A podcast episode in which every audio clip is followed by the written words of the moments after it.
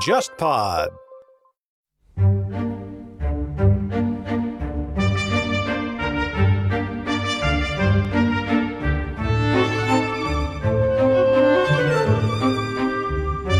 就是台湾这边金门，然后跟这个厦门不是有什么炮战嘛，打来打去哦，这样子。打完之后呢，就是开始这个宣传，就是网播新战喊话这样子啊。同胞们，你们在水深火热之中游过来吧，这样子或怎么样？反正结果呢，在某一段政治期间呢，内容就变了，不是放新战喊话，那是放什么吗？肖邦二十四首练习曲。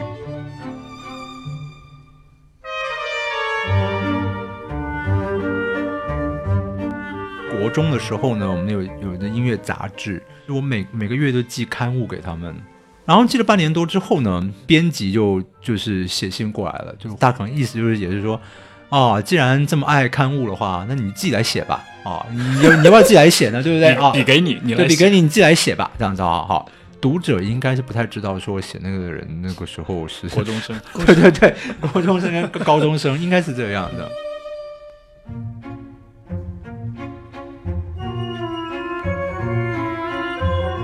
我就看一个人网网络上面把我就大骂一顿这样子，他说：“你看那个专业钢琴的某某某啊，那个谁谁谁，他写那个书里面就有那种什么什么呃那个什么技巧怎么弹啊，什么踏板怎么踩啊，或者怎么怎么样啊。他讲那个某某那个国外那个人的书，那我也有啊，我怎么没看到这个讨论啊？但是但后来我就释怀了，就是说你会问这样的问题，表示你其实你真的不是钢琴专业。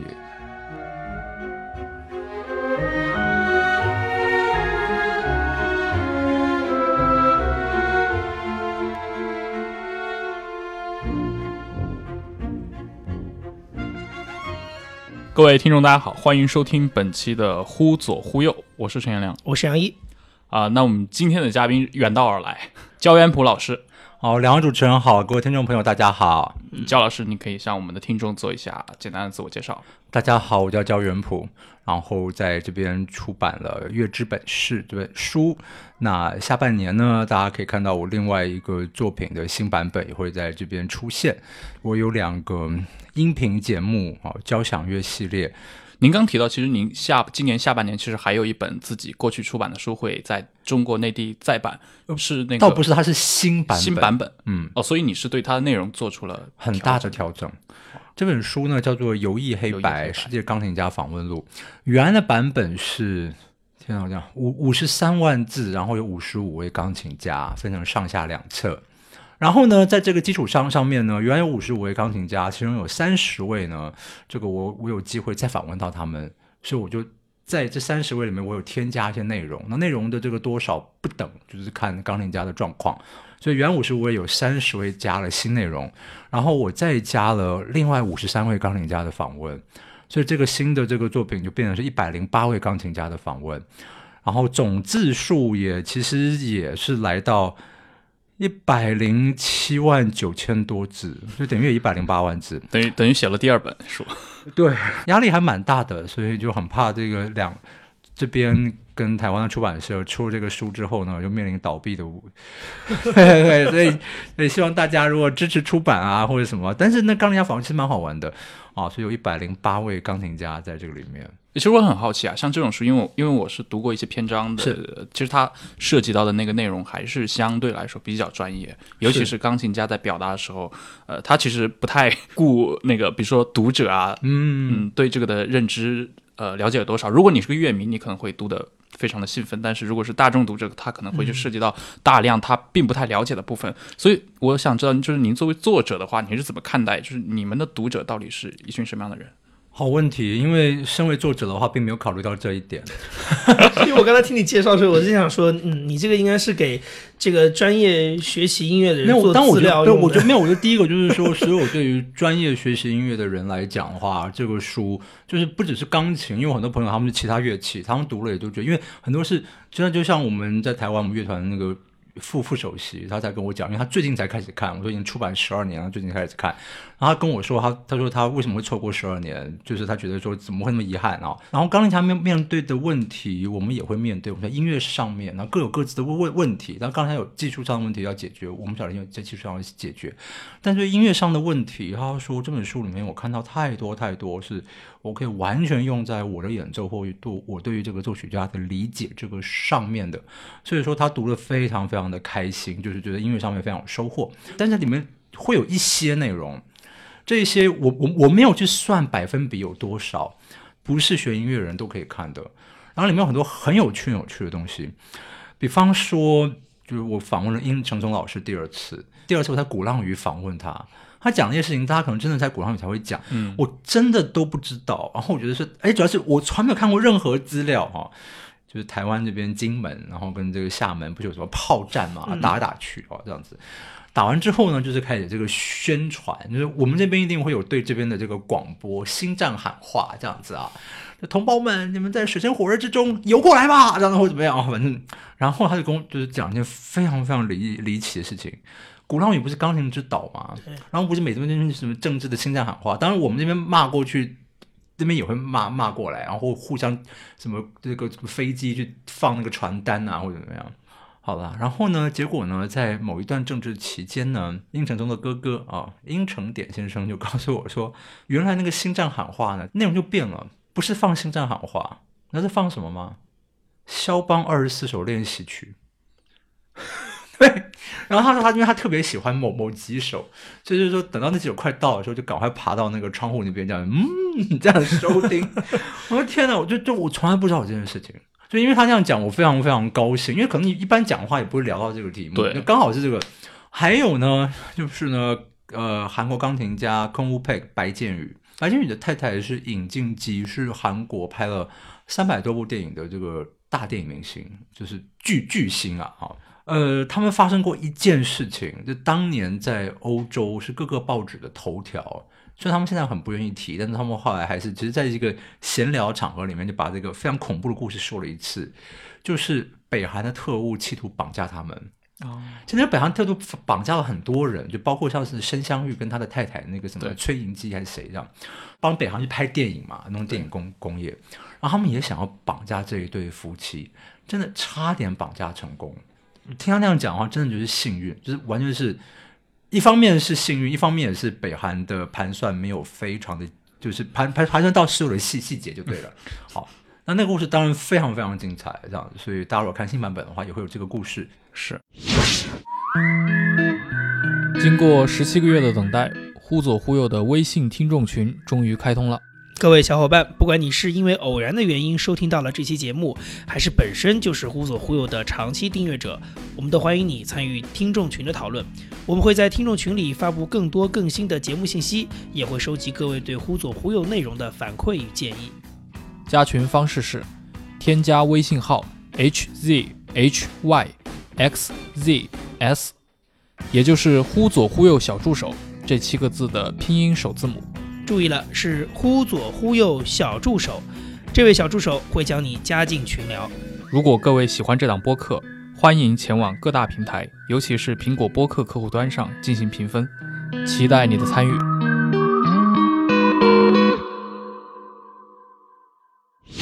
我不知道你上不上豆瓣啊，但是你这本书，呃，《游艺黑白》在豆瓣上的这个评价还是蛮高的。九点一分，这已经是非常接近一个专业类书籍的一个评分了。哦，谢谢谢谢谢谢。所以你是不上豆瓣对吧？不太会。OK。哎，那你会在意，比如说呃，书评人或者乐评人对你？因为你自己就是对。以前当然会在意啊，但是现在老了就不在意了。我不是我我举例讲一件事情，比方说这个书第一次出版的时候，十二年前，我就看一个人网网络上面把我就大骂一顿这样子。他又说：“你看这个访问，这个人真的就是啊，不是钢琴专业的啊，或者怎么样。他说你看那个专业钢琴的某某某啊，那个谁谁谁，他写那个书里面就有那种什么什么呃，那个什么技巧怎么弹啊，什么踏板怎么踩啊，或者怎么怎么样啊啊这样子，就很专业的讨论。这本书没有。然后第一个我想的是说，我说他讲那个某某那个国外那个人的书，那我也有啊，我怎么没看到这个讨论啊？对啊，我们看的是同一本书嘛，啊。”那后来我再翻一遍，啊，真的没有这样子。我说这第一个睁眼说瞎话，但是但后来我就释怀了，就是说你会问这样的问题，表示你其实你真的不是钢琴专业。我觉得大家就是可能是武侠小说看太多了，比方说就就就会觉得说像什么玉蛟龙，就看这个看这文字哦，就可以练出什么绝世武功。看这个什么图这样子这样摆一摆，哦，就练成什么？我现在只用讲，就是说，如果我现在我用文字来写，就是说我不示范给你看，你也没有影像可以看，你也没有图片可以看，我现在教你如何打太极拳，你会吗？就是现在，请你把手怎么样，云和手打什么就是断下。我写了几千字，大概比不上说我直接示范给你看吧。而且而且最有可能是你读看文字之后，你会怎么样？可能会学错，不知道选了什么东西。无论我描述想办法描述的多么的精准，你都可能会误读。后来我有话很高兴的是，比如我访问那个 Gary Grafman 王宇佳的老老师，他就我们我们我们不要讨到什么东西的时候，他就说他说这地方我现在就算我继续讲下去的话，请你不要写，因为写了万一有一些人根据我们讲的学学错了，我就倒霉了。我说我说啊，我说不愧是这个教钢琴教了这个三四十年的人，这样子对。就是他完全知道这个危险性在什么地方，真的是这个样子啊，所以他会那样讲，而且就是光是光踏板怎么踩，那每个音乐厅每个钢琴效果都不一样，那个完全是机动调整的，怎么可能会有一个金科玉律？就是说就这样做，然后就会有这个效果。就如果你会觉得会这样做这样的效果的话，那表示你对这个其实真的是不懂。嗯，但是我我欢迎，就是说其实如果有意任何意意见的话或建议的话，我还是都还是会看啦。但是看的话，就是现在心心情就。轻松很多，就是好像比较比较能够判断，就是我我知道这个是有道理还是没有道理的，无论它是正面或负面，对，那你你你完全是正面的称赞，但是称赞的这个跟这个有很多大的落差的话，那也是，那其实跟毁谤也差不多这样子，对，就是说，哎呀，看了这个之后怎么样？我这个考试就考一百分，然后 体脂肪降低或怎么，就是我们这不可能啊，对对，所以就是看看情况。其实我刚问到那个问题，就是你的读者群体这个事儿嘛。其实我觉得，呃，因为我们之前也聊过一些嘉宾，他们可能是在呃一些作家或者我们谈过一个话题，就是纯文学。其实不要看现在好像文艺文化非常的，就所谓文艺青年很多，但其实文艺文就纯文学在所有的书店里面都仍然是一个小众。是，其实我很想知道，像呃，就台湾的音乐文化，它是不是跟现在中国内地还是也很接近的样子？都就都是一个非常小众的，甚至比较边缘的一个爱好呢？还是说它已经进入主流了？呃，主流是不可能，对我们没有那个，但他原来就是小众就小众嘛，那并不会怎么样，这样子，对，就看你要跟什么来比嘛，就是那我我觉得说小众也不会怎么样，因为我看的不是古所谓古典音乐这一块，我我比较在意的是整体的音乐，因为我相信，就只要人爱喜爱听音乐的话，那么古典音乐这就不会消失。就一定会有一部分的人是特别为这种音乐着迷，对，所以我一点都不担心。就像有人他就是特别会喜欢听爵士乐，有些人特别喜欢听某种音乐或者怎么样。那就像所谓的古典音乐里面，也有人，比方有些人只听莫扎特之前，有些人只听舒曼之后，有些人只听二十世纪之后或者怎么怎么样。其实就跟菜一样嘛，有些人就是非常喜欢吃辣，有些人就是喜欢什么什么什么。只要人还吃食物，就会有这么多不同的这种菜肴的选择在。哦，当然了，不一样就是说，人不吃会会死，然后不听音乐不会死。但是，但是我觉得只要人喜爱听音乐，那就那至少有一位钢琴家，不是我访问的，是我读他别人访问他，他觉得说，与其讨论这个古典音乐的未来，他觉得比较需要讨论的是流行音乐的质量。因为他说他在广播里，搭建的广播里听到这些流流行歌曲，他说这个品质跟他年轻时候的哦，他说可能听到的，他说实在差太多了。哦，就是不断不断的重复，然后和声之没有变化，节奏之呆板这样子。这种他说这种就是用听觉乐色，好，不管是干乐色还是乐色，对，啊，就这种听觉乐色去喂养下一代的这个。听众这样子，那时候你被这种乐色喂养之后，你怎么去分辨好？那你你在喂养，你就你就你就少了去辨别好东西的这个价值。就像那个吉米奥利弗，你们你们这边是这个翻译吗？对，厨子对，厨师对，因为他有做一集那个节目，那真的是因为因为他是因为他是英国，我在英国念念书，就完全可以讲他讲那个是对的。就是为什么英国人的菜做这么差，对食物这么没有概念？因为从小他对食物没有概念啊。他到他去问十岁、十一岁的小朋友，十岁、十一岁的英国小学，而且是高年级的小朋友，拿一胡萝卜给他说：“小朋友们，这是什么？”底下什么答案都有啊，马铃薯啊、大白菜啊、橘子啊，或怎么样。就他拿一个青椒出来，会得到十几种答案。为什么？因为小朋友吃东西都是那种，比如什么什么青椒或者什么打成泥，然后做成一个膏状什么东西这样子的。对，他说小朋友学校里面都吃这种东西，然后小朋友没有看过一块牛肉，都吃那种汉堡肉或什么东西或怎么样。他说你你从小喂小朋友这种东西，然后你期待他会很有味觉吗？然后他做同样的实验，他去一个意大利。一个，他说他对他来讲是最穷的地方之一，去幼稚园问五六岁的小朋友这是什么？这是什么？这是什么？小朋友全部都答出来，就是任何稀奇古怪的蔬菜，小朋友全部都答得出来。对，那可能家里也是这样教的嘛。比如你做一个什么披萨或者什么，里面什么东的东西都是真实的那个食物，不是像英国都加工过的食品，哦，就不不一样。所以说，你看，难怪意大利是美食之国啊！就每个人对于食物的概念，五六岁小朋友，我们十一岁、十一岁小朋友比不上他们五六岁的小朋友可以差这么多，而且差距是一直往上。听流行音乐这些时间会比听国音乐听这么这么多。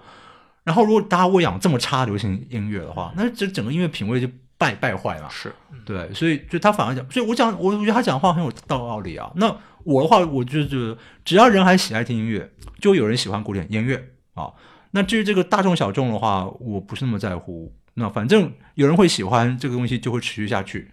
就是这样子。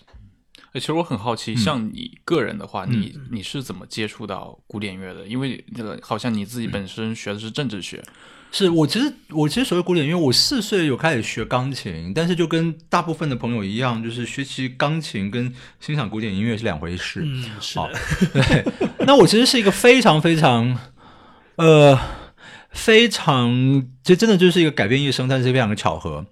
就是呢，我我的那个国小呢，不知道出于什么原因呢。就是我们这个中午十二点到十二点半是午餐时间，十二点半到一点钟是午休时间。然后那个午餐时间呢，我们那个学校我们叫做什么训导处？我们那个训育组长呢，就是说呢，这个午餐时间呢非常的重要。这样子就奇怪，不知道大家好好吃饭啊。就是我们午餐时间呢，我们要做这个教育的工作啊。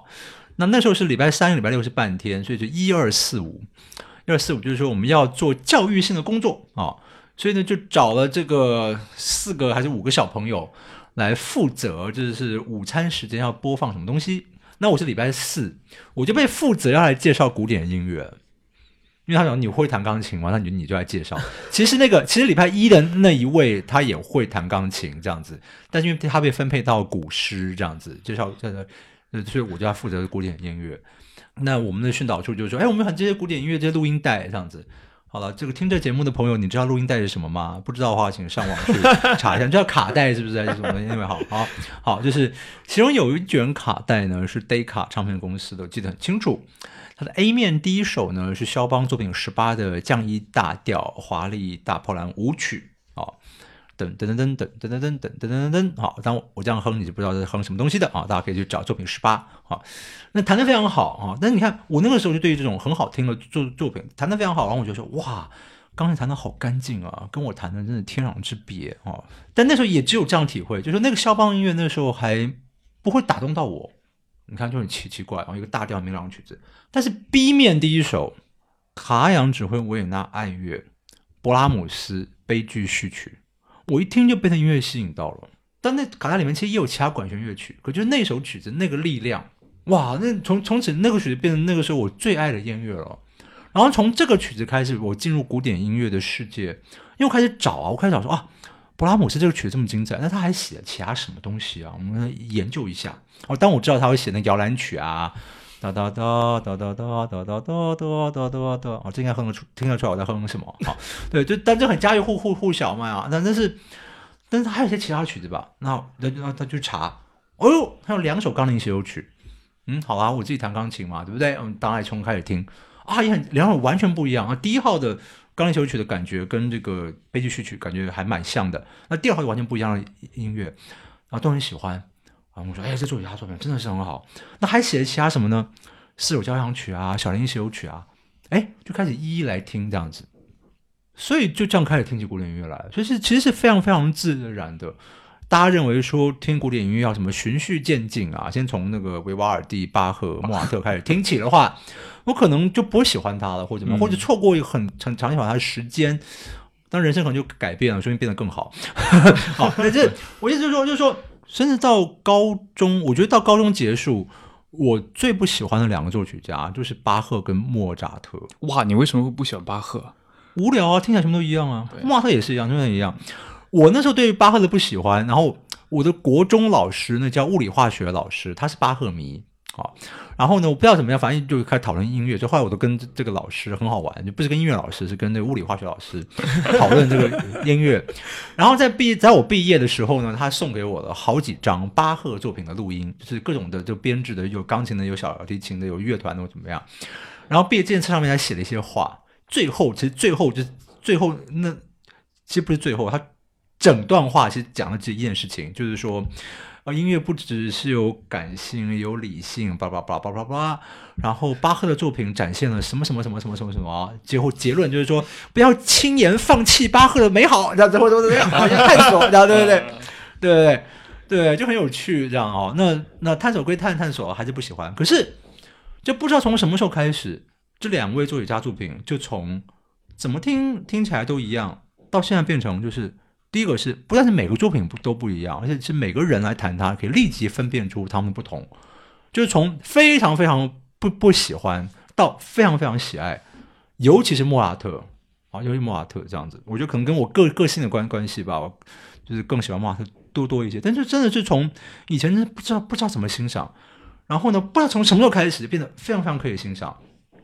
就是说，如果有有人就是说，你一定要先从巴赫、莫扎特开始听起，或古典音乐入门，只因为他入门的话，我就完蛋了。嗯，我就完完蛋了。然后谁说不能给小朋友听这种什么布拉姆斯悲剧序曲啊？瓦格纳？对对对对，很多人知道我。比方说，我国一的时候，国一的寒假，我就把他那什么尼贝龙指环给听听完了，这样子对，就是然后觉得说哇，你好厉害，你好高深或怎么样。我还有说，其实恰恰相反。正是因为没有人告诉我古典乐要怎么听，所以我就是自己听。所以其实当时是一种不知深浅的状态。但是不知深浅，那就是一个，那就是一个好玩的一个刺激的一个充满爱恨情仇，然后音乐很精彩的一个故事啊。说老实话，我们今天很多东西，举例来讲啊，就是你要做一些什么很高级的，不要说不要说高级高，不要北京烤鸭好了。那工序之繁琐也不是一般的食物吧？可是你吃一个工序很繁琐的菜，你也一样吃的很开心。嗯，你不会说你还没有吃过这什么东西之前呢？你不可以吃北京烤鸭，先从西红西红柿炒蛋开始。对，是西红柿开始吃，这样对不对？等到你这样子，你吃了十五年之后呢，你就可以来挑战一下北京烤鸭。你知道，嗯，所以我我也对音乐来讲，我也觉得是这个样子。对他说的这个故事，就是我 我联想到很多啊，就是一个几岁的小孩子，从直接从布拉姆斯或者从瓦瓦格纳开始。就是我过去有个朋友，他从小学的时候就开始，比如说家里给他买什么《史记》，但他从来就没有开始读完过，因为他每次都是从第一篇开始读。因为《史记》的故事前前半段是很无聊的，是到后面的列传其实才才好玩。其实很多人，如果你是自让他自然的去。呃，发掘爱好的话，他可能就是从中间开始读起来，《游侠列传》《刺客列传》多好看啊，对不对？对啊，从前面来了，从太史公自序，那那你就慢慢看吧。对啊，不不，真的是这样吗？真的是这样？对啊，我看到好像你从十五岁开始就开始尝试写乐评了，那个那是正式的吗？还是说只是写着玩玩？哎呀，我也不知道该说正式还是不正式。就是呢，我从为什么会开始写呢？就是国中的时候呢，我们有有一个音乐杂志，然后我觉得每一期买，每一期买，然后呢，就我就做了一件，我不晓得会不会是很惹人厌的事情，就是我每每个月都寄刊物给他们。那有些时候就错错字，我有时候打个字错了。那有时候，比方说这东西就写错啊，比方说这个是，比如柴可夫斯基降 B 小调钢琴协奏曲第二钢琴协奏曲，你写成 B 小调，我说这这就错啦。我说你就刊物这样子。然后记了半年多之后呢，就有一天的编辑就就是写信过来了，就大可能意思就是也是说，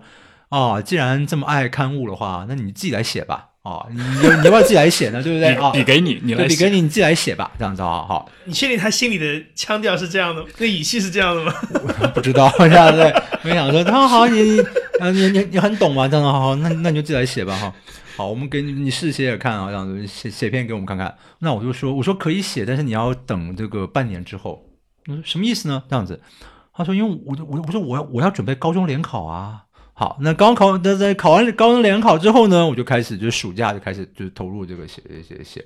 就是写就是同一个曲子不同的那个版本的比较啊，或者什么怎么样。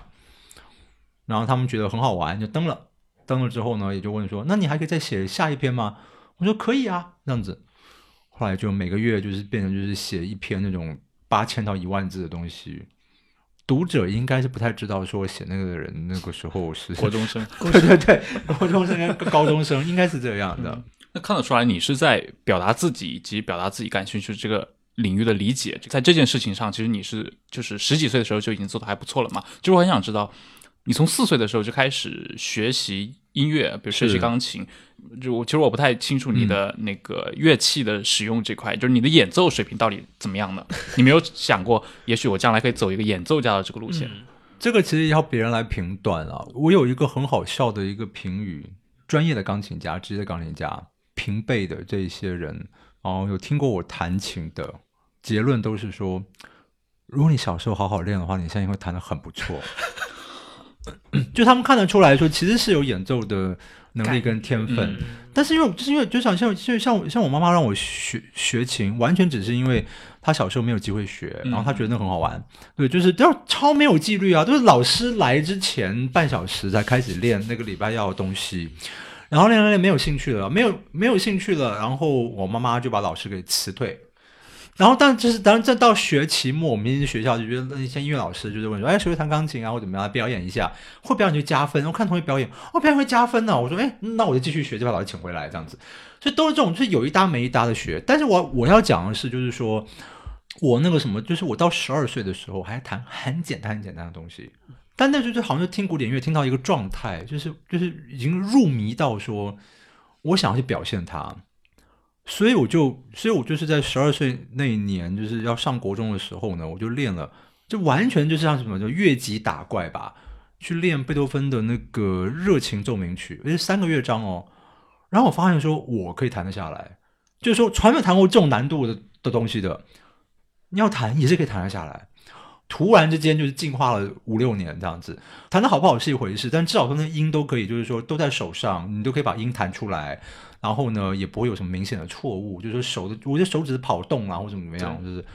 然后也没有老师嘛，就听着卡，然后你们怎么弹这样子？哦，你们是这样处理哦，所以原来到这边好，这个符号或者怎么怎么样，所以其实是其实是这样子学钢琴的，对。然后就当我练了一些很难的一些作品啊，或者怎么样，就是，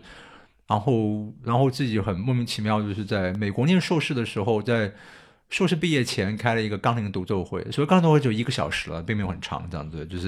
了了一个自己的心愿，但现在也不会想要再继续开。所以钢琴是我的乐器，就是说钢琴就是我觉得我对它还蛮敏敏锐的。然后钢琴家弹什么东西，各种技巧上的东西，就是我可以理解，但我理解我不会去做到。然后我也没有想，就是说我这一生到现在啊，就是很少有那种长时间练钢琴。我真的是对练琴没有兴趣，但是后来我发现，就是说我对练琴这么没有兴趣情况之下，我如果真的要要要练一个曲子，每天练一个小时，我还是可以把它花，我可以把它弹得起来，所以可见是有天分啦。对，但但就是就是没有好好学习。但是我说，但是我想说，就是说，说不定从小如果很规律的这样学，被妈逼的每天要练练琴的话，说不定会喜爱练琴。这我不不知道，因为我以前比如写和声学作业，写对位作业。那真的是可以废寝忘食哎，就是老师给一个，就是我们学和声作业，比方老师写那个低音，你把和声给配出来，或老师写一个高高音部的旋律，你也是配搭配和声或怎么样。那通常那个老师就是说说哦，请你就是说这一个主题，请你写三个不同的和声。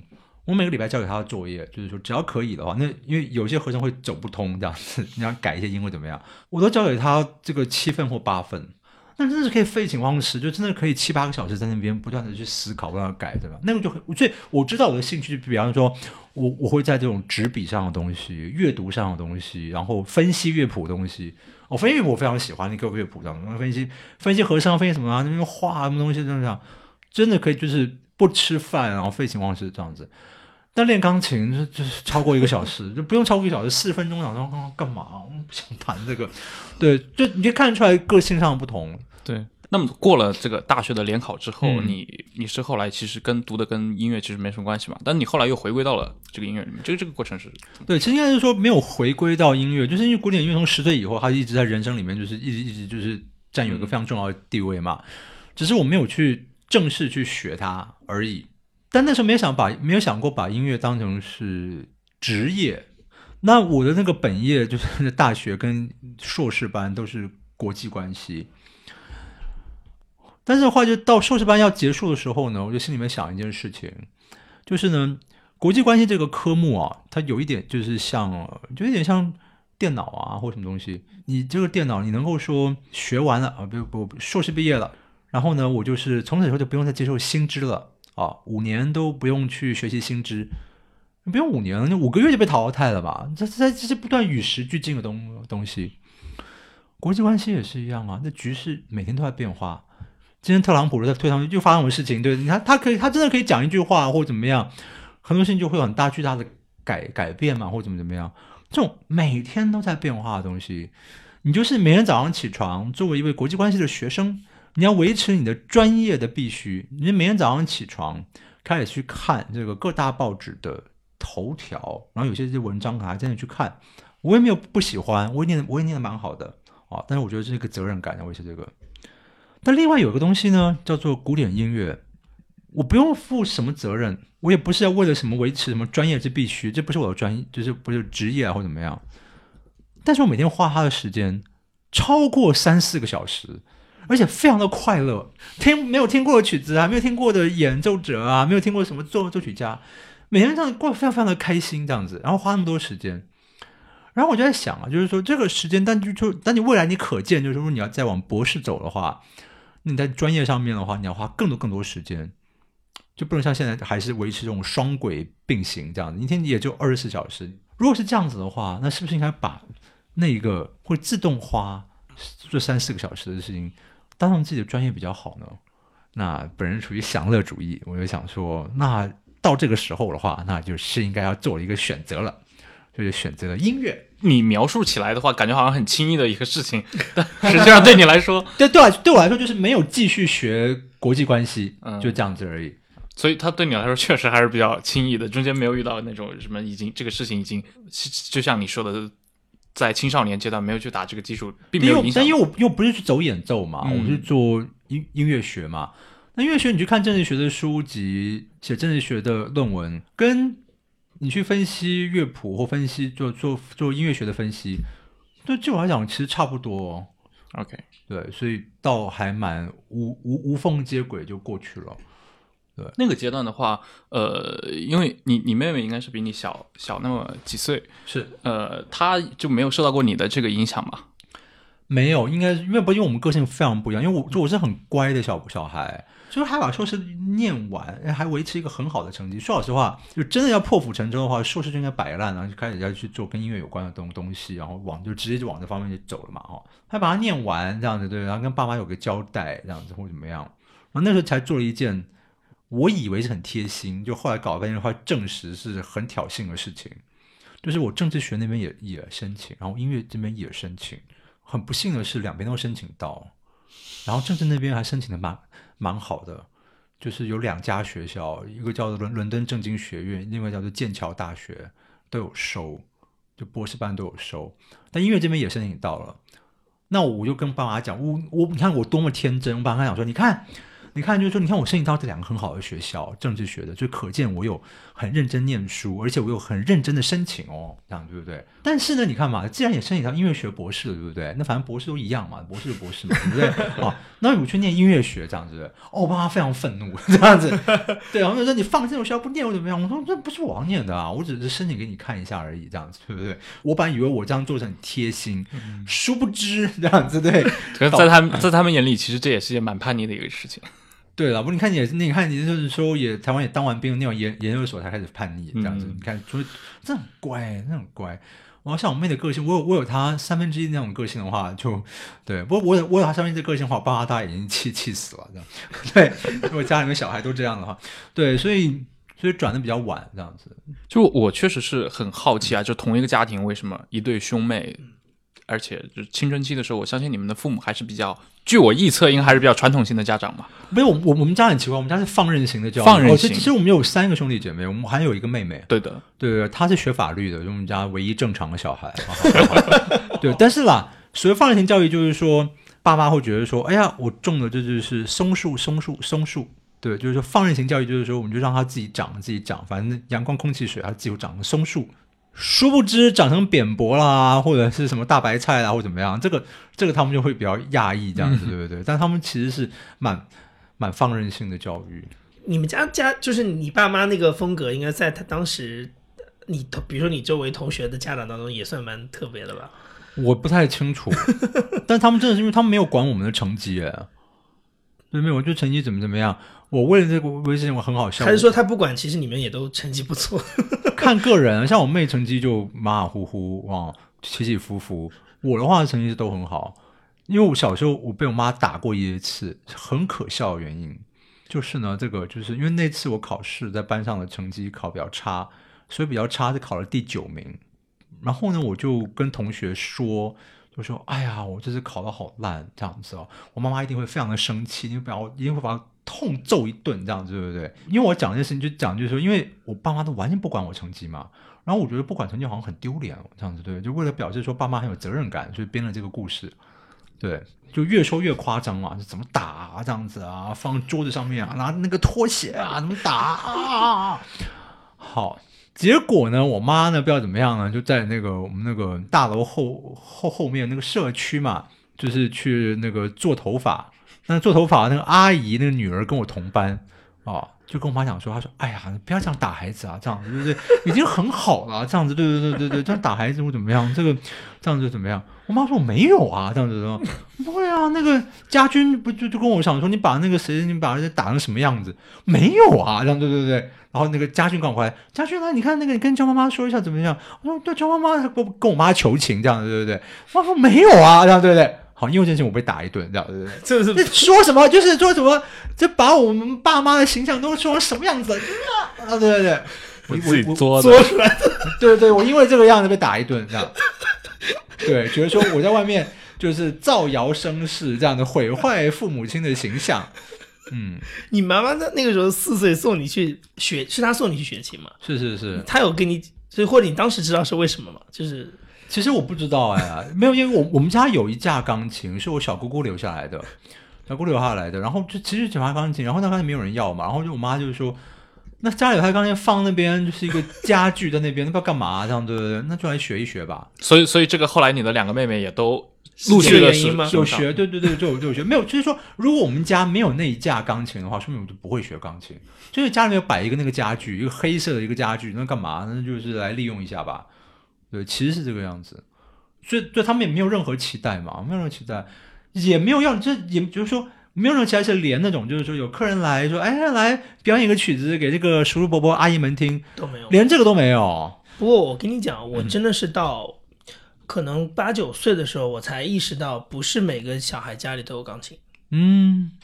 因为我我我家是从我出生开始就有，那时候我没有我自己还没有学的时候就有一个钢琴，所以我以为那是一个正常的摆设，而且是是。我因为你要去那个老师家里，所以他也有一家。是哦，所以你们每个人家里都有，对，所以我那时候一直以为每个人家里都就是一个固定像冰箱一样的，每家像冰箱一样，真的冰箱对，很有趣。对我，我就其实很想聊一聊，就是因为你现在在做，你除了写书之外，其实你你自己也做很多节目，或者是是。你也上其他的节目。你你觉得你是在做古典音乐的一种普及吗？还是说你只是原来乐评的一个延续？我知道没有所谓的普及，很多人都觉得说我在做普及的事情，我觉得可能结果可能是，但我没有做这件，真的我心里没有这样想，想就是说嗯我希望让古典音乐广，我意思就是说大家可以很轻易的接触到、听到这些作品，嗯，但是我没有用推的，就又像我刚刚讲，就是我自己经验就这样的嘛，比如说。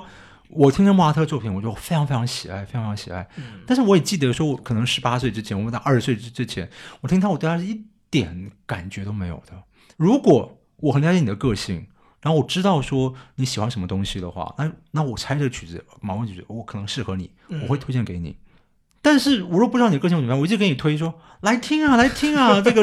听莫扎特治百病啊，或者怎么样，真的非常，这曲子很好啊，这个人类伟大的崇高这个音乐，贝多芬庄严弥撒，哎呀，听了这个多好多好多好多好多好，所以说想方让它广，但是我没有去推，嗯，因为我知道嘛，就是不是每个人都会喜欢古典，你硬去推不会有好效果的。但是做乐评这件事情，就做应该这么说吧，就做评论这件事情，是不是你你觉得你需要对自己有很强的信心嘛？因为你要评判很多，尤其是像古典音乐，是几百年，可能有很多人不停的来评判好或不好。你你觉得你在这方面你有呃，好问题，就是说我其实当然就是别人怎么叫我的话，就是一个俄罗斯的谚谚语，就是说，你如果你高兴的话，你也可以叫我锅子，你只要不要把我放到火炉上面去就可以了。就是我其实因为我我我没有在做写乐评的工作了，我以前有，但是我从两千零二年开始访问钢琴家的时候，我就停止写乐评了。嗯就是当有一两个小例外，但是基本上是停止写了，因为我觉得就是没有立足点嘛，你不公平嘛，这样对，因为你对你认识的朋友，其实就是因为恰恰因为我认识他，我对他很熟，所以我可以讲很重的话，或者说我知道他能力啊什么地地地方，你可以做到的不止于此，但是那是因为建立在友谊跟很就很深的了解上面，但这个写出来对他对他也不公平，其实对读者也不公平，其他人可能答他一半好就已经非常非常好了，如果你可以讲很直接的话的话。你又认识他，你就私下讲就好了，对不对？你干嘛写出来呢？嗯对不对？哦，那那因为访问认识人也多了，那你就是说你说好话也不合适，说坏话也不合适，说好话好像感觉也是说啊，你就吹捧你认识的人或怎么样，对不对？哦，这种那说说说坏话要说说坏话，私底下说就好了，你干嘛写出来？那如果做一个对，如果是一个乐乐曲的话，我觉得说，呃，有时候提到一些作作品，那我有我的一些观点跟立场。那我当然会把我我会把我的标准给讲出来。那至于怎么样，反正我觉得音乐中要可以犯错，有个就会犯错。反正就是说我反正评论别人的话，别人也会来评论我啊，对不对？就像刚才一条书评或怎么怎么样啊，对不对？我假如说这作品很烂，以后这作品真的是大家看到它的价价值了，大家就说哈哈哈啊，焦元溥在音频节目里面说这个曲子并不怎么样。好，你看你现在三十年过去了，像这个曲子多么多么的精彩，这样对不对？OK 啊，OK 这样子，或者说啊，当年在节目里面多么称赞什么什么曲子，像这个人销声匿迹或怎么怎么样啊，根本就是不值得怎么怎么东西这样子哈。那我愿意承担啊，对不对？对是吧？你总发生在你身上的事情很可能是你二十岁的时候会跟人家说巴赫我根本就不懂，我觉得这东西烂透了，然后到三十岁的时候 自己打自己脸。对，倒不倒不会，倒没有讲它烂透，只是我觉得就说我应该说不对，就对，应该说我不知道好在什么地方。嗯，但这说老实话，你要我说勃拉姆斯好在什么地方，我可能也不不知道不知道怎么用说的，因为说了半天这些东西，说这怎么点好好，你可以用在别的作曲家身上，可为什么对别的作曲家就没办法产生这么大强烈的对影响呢？对不对？你可以说西红柿怎么好，怎么好，怎么好，怎么好，怎么好，怎么好吃，怎么好吃。那对于不喜欢吃西红柿的人就。比如我，对，那就怎么样？对，那但这不是你的错，也不是西红柿的错啊。喜不喜欢和好不好其实是两回事儿。是对，所以对，但是但评论好不好，我们可以有一个标准嘛。我们说西红柿真的营养价值很高啊，或怎么怎么样啊，就是什么什么，有一个客观的评价在，这样子就很麻烦，就在客观跟主观之间哦，那很微妙，很微妙哦，我觉得可以公开讨论来提嘛。就像有些作曲家，我觉得他技术非常的精湛，写的技术非常精湛，然后那精湛技术也等于说在技巧上面做一些开发性，就是说别人会学这个技术，然后让作曲更有一些什么东东西。但那个作品本身对我来讲是 inhuman，就是跟人类好像没什么关系，就是就是觉得说这个作品就是一个工艺品，那放那边非常精巧，可是它跟我没有关系的。嗯嗯哎，它好像是在一个玻璃柜里面一个工艺品，跟我一点关系都没有。有一位作曲家真的来讲，几乎对我讲几乎是这个样子。我还去问其他音乐家，就说你有演奏过他的曲子吗，或者怎么样？你觉得怎么样呢？或者如何如何？那很多人跟我看法是一样的，就是说这个实在是没有人性啊，这样子，对就是一个工艺品或怎么样。哎，但也有人很入迷，就觉得哎呀，这个怎么好啊，怎么好啊，或怎么样？哎，其实是这样子一个过程嘛。但是我觉得，那我我我觉得我可以提，就是说，这作曲家在这方面达到这些技术，为他开创出来，比如这个写作技巧，哦，很有影影影响性，这是一个成就。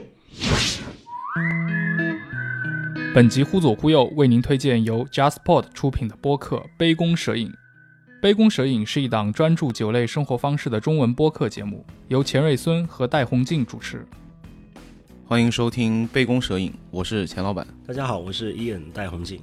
就日本威士忌，它其实跟苏格兰也好，跟波本也好，它相对来说是个法律规定是比较宽松的一个名词。就是你你不可能说从别的国家进口一批威士忌的原酒，然后在苏格兰酿一酿，然后在苏格兰调一调，装了瓶，然后你就说这是苏格兰威士忌，这肯定是要被抓起来的。苏格兰要求必须在苏格兰蒸馏，在苏格兰成年才可以叫对 Scotch，才可以叫苏格兰威士忌。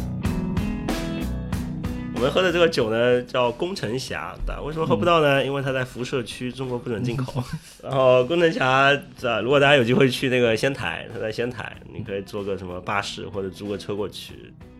然后它出几个极致的风格的酒。但我们喝的这个叫 Sherry and Sweet，雪莉和甜。您现在就可以在苹果播客、喜马拉雅、蜻蜓、荔枝、网易云音乐或者任意安卓播客客户端订阅《杯弓蛇影》，舌头的舌，过瘾的瘾。期待这个节目为你提供一些酒后的谈资，打开酒类世界的大门。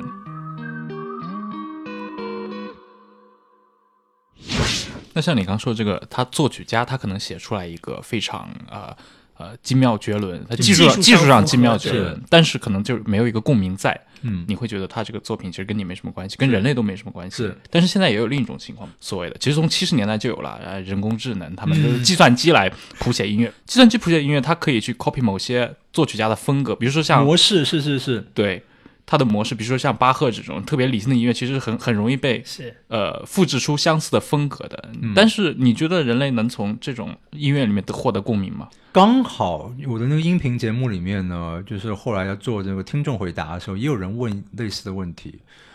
我后来想要怎么回答这个问题，当然因为我我答案是不能，但是我后来讲的就就是说哈，这边就是有一个专业上面的一个这个知识给跟大家，比方说所有人学作曲，比如说作作曲系的学生，他们一开始来学什么呢？一开始呢几乎都有一堂课，但可能有些学校没有，但多半都会有这堂课，叫做风格写作。老师先教导你说，比如巴洛克时期的风格，这时期的音乐构成是什么什么样子，句法什么什么样子，和声大用什么东东西。比如你巴洛克用用哪些和声，一听就知道啊，这不会是巴洛克的，就很浪漫派或者怎么样或者怎么样啊。虽然也会有例外哦，因为巴赫都用到了一些很浪漫派才会出现的和声哦，所以是他厉害的地方，或者是很超时代、超越时代的这个啊。那那你作业就是，请你用这个风格来写一个曲子，或者是老师给一个主题，用这风格写个曲曲子。你可以写出一个曲子，那在网网网上也有啊，比如什么生日快乐变奏曲类似这种东西。你看这个变奏听起来像肖邦，这变奏听起来像莫扎特，这变奏听起来像李斯特，这个变奏听起来像什么勃拉姆斯，或者或者什么勃拉姆斯特别喜欢从这边这边这边之后弄一个拿破里六和弦，然后转位转到这转到这个地方，然后接什么的东西。哎，你用这个套路写写写，听起来就会像他。可是问题是，为什么他的作品会这么感人，然后我们这样写就连自己都感动不了呢？像所以像那些城市也是一样，城市可能就是把这些这些东西套路都输入进去了，但是就是啊，这两百多年来或三百多年来，大家都学了巴赫怎么写写曲子，那你能写的跟他一样吗？对啊，就像中文也是一样，中文或英文就是学一个莎士比亚的笔法，学一个中文哪作家的笔法，但是但是你也不是莎，你怎么样写就不是莎士比亚，甚至诗歌也是一样啊。你看那个这边是翻辛波斯卡，辛波斯家，看起来好像很简单嘛，就是那你去写写看啊，就这样写或怎么样，哇，很生活化嘛，很很口语化，很简单嘛。也没有什么很复杂，什么后视、什么倒转，然后什么东西啊，什么看不懂啊，或什么。但是你去写写看啊，就发现说，no，你就是写不出来。辛波斯卡就是辛波斯卡。好，那我觉得，我觉得这是艺术的神奇啊！就为什么一个很简单的一个曲调，莫扎特这样写，舒伯特这样写，就这么的感人？那为什么我写一个很简单的这个曲调，听起来就是幼幼稚这样子？对，就就就就就是这个艺术，就是那一点，就是难以解释的奇妙。但因为这个奇妙，所以艺艺术就是跟人，我说这就是对吧？就是这种，这它不是电脑性的东西。嗯，好，感谢各位收听本期节目，再次谢谢大家。那我们下期再见。再见。